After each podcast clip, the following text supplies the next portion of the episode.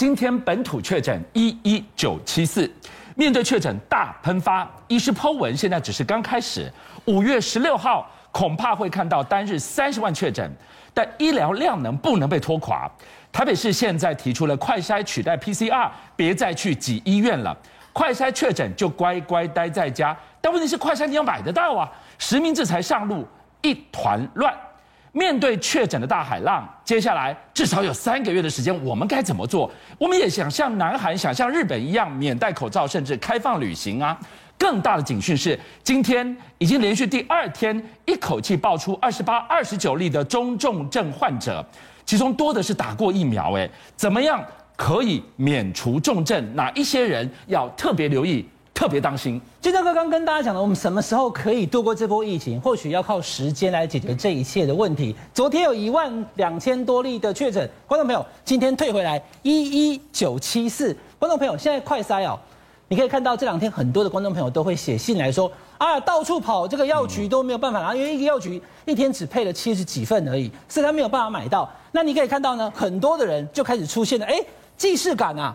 我们过去排队买口罩不就是这样吗？就是这样啊！啊他又来了。可是问题是，这一次看起来政府是很快速想要解决个问题，等到下个礼拜这些快筛试剂大量到货的时候，就可以被解决了。来，台北市的市长柯文哲他就说了，因为没有办法再继续增加 PCR 的量能，所以呢，如果你要把这个整个确诊的认定放得更宽，我们的工作人员也不用这么累的话。快筛阳性就算确诊是一个方法，嗯嗯、但是呢，他提出这个意见之后呢，陈世忠部长他是反对的，他认为不 OK，因为快筛阳性以现在目前来讲哦，阳性之后，观众朋友，我们的 SOP 是，比如说我今天快筛阳性了，那我要跟居安哥讲说我要到医院去做 PCR 了。现在目前十个人里面快筛阳性跑到医院去做呢，大概有九十趴都是最后 PCR 阳性，所以陈忠部长讲说还有十个人会伪阳哦。这十个人可能他的快筛阳性以后，最后一验 PCR 就是阴性的。他为了这十个人，他觉得没有必要。今天是第二天破万，观众朋友，我们已经进入了阵痛期，要痛多久呢？医师说至少三个月。我们也好想跟日本，我们也好想跟南韩一样，就在今天。人家把口罩的把口罩，开放旅游的开放旅游，我们也想跟他们一样，我们怎么走到那个地方？我刚刚跟大家讲了，或许要靠时间才有办法解除。为什么？因为过去这段期间台湾太干净、太安全了，所以呢，别的国家状况跟我们不一样。我倒回来讲，好不好，观众朋友？丹麦现在目前它有七成人口感染啊，南韩三成，我们都吓一跳。丹麦有七成人口都感染，再加三剂，所以。七成的人口感染加三剂的状况，让人觉得说我还打什么疫苗？嗯、所以丹麦宣布说都不用打疫苗了，因为我们已经到达那个其实大盘基本上不用担心 COVID-19 的状态了。这是丹麦。然后我要跟大家讲的，我已经大概快三年没有去日本，因为日本其实基本上过往这几年我们不能去，大家都一样。对，那大家都不能去 日本，其实基本上前两年也就是紧急事态哦。观众朋友，今年不一样了，你要看在今年日本政府宣布哈，现在要进入连续十天的黄金周。今年的这个黄金周，日本政府开放全面的国内旅游，从今天开始哦。所以日本它已经完全没有限制日本的国人从北海道跑到九州，从九州跑到东京，从东京跑到关东关西，这样子跑来跑去都可以的，都没有问题的。所以我们现在不行，因为我们还在讨论这个母亲节怎么办，是还要不要吃饭？因为我们疫情才刚往上飙，对，人家已经飙上去了。最后再跟大家讲这个，这是南韩，我刚刚所讲到的，三月十七号的时候，曾经一天六十二万人确诊。南韩现在也跟你讲了，如果你在室内。大家在一个办公室里面，空气没有流通，还是可以戴口罩。建议你戴口罩。南韩的包含的居隔跟确诊者都非常松哦。确诊者七天在家里拿个简讯，七天之后自动上班，也不用再塞了。现在是连在户外的口罩都不用戴了，因为你在户外，我们现在状况也不是那么怕的。南韩要南韩要取消口罩令。丹麦是直接就不用再打疫苗了，日本要开始旅游，这几个国家我们看了羡慕，我们得靠时间度过这个难关。好，从今天开始呢，辛苦的劳工朋友也要度过三天的五一三天连假长周末。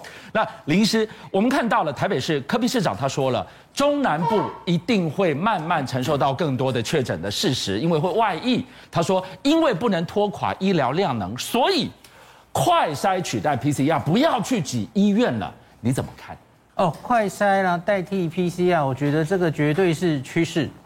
很多国家最后在奥密克戎最后都是靠这样撑过去的。是，那怎么说呢？因为你现在我们还是规定快筛，然后你要用 PCR 来确诊。嗯。所以其实现在有很多人他是为了请假，嗯，他确诊，他保险，他要给付，所以他就冲去急诊去做 PCR。嗯。那可是这有什么坏处哈？有一些人可能是。呃，原来没有没有，其实他是胃胃阳性，结果他去了去医院真的被感染了。对，哦，因为现在医院这个密度很高哦。然后另外是去确诊的人就集中群聚到医院去做检查，那让医院更容易被污染。所以我觉得现在我们会面临非常多的轻症或无症状的确诊，这些人要有效管理的方式，绝对不是让他蜂拥而入，在这些社区筛检站或是医院都求做一个 PCR，你才能继续往下做。那他们怎么办？这实在太浪费了。从现在开始，政策一定会一直变，因为你一天一万人确诊跟一天 五万人确诊的时候，那个压力完全不一样，前线的人一定都忙翻了。所以我希望各位民众。你从现在开始，不是国家教你，要谁教你？你下一步要怎么做？你要自己自主防疫呀、啊。一句话更简单说，就是快筛阳，乖乖待在家，叫够赶紧嘛，关怀把郎。没错。第二件事，疫苗打好打满，你才不会掉入了中重症。可是问题来了，从昨天到今天，昨天二十八个，今天二十九个，我在报什么数字？不是名牌，而是中重症。爆出这么多的确诊案例，而其中还有相当部分其实都打过二剂、三剂的，哎，这个对我们来讲是个警讯呢。就像我特别去整理了这个表，就是如同荧幕上秀的这个哈，因为最近特别两周有非常多民众就看着每天指挥中心公布的那个中重症的表，对，他就说，哎，这个人打两剂、打三剂都还在重症，越看越怕，就是说那打疫苗根本没有效嘛，哦，那可是大家不要忘记看分子分母的问题。大家看一下这个第二行哈，你看我们左边是分成四种嘛，完全没打疫苗的人，接种一剂、两剂、三剂。那我们目前看到的累计中重症，这是昨天的数字哈。对，四十一个。好，然后打一剂的十九个，打两剂三十九个，打三剂五十九。你只看这一行，你会觉得，哎，打三剂的还比。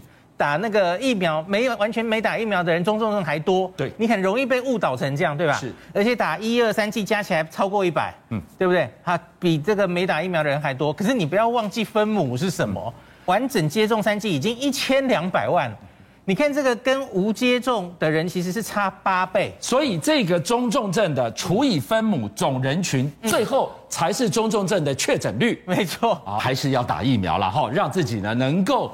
化险为夷。暐瀚带我们来看到是，中国现在无止境的封控，因为他们要清零啊，不断不断的在进行 PCR 的检测，就没有想到了这个前首富之子王思聪到底是老实树还是欧北共？他说 PCR 测什么？不是测毒性啊，不是测确诊，是测奴性。话才讲完，他被消失了。这个王思聪哦，观众朋友，他的微博有四千万的粉丝，嗯，四千万哦，说不见就不见，因为他上面写什么？来，在这里。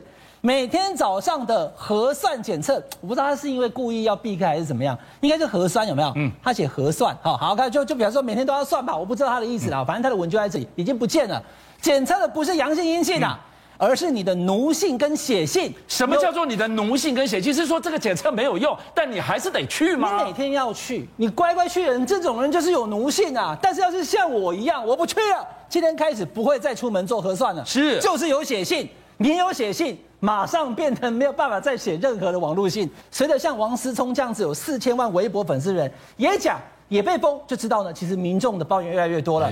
那你要看到这个图，不是我们第一次在报新闻秀哦，我们秀过哦。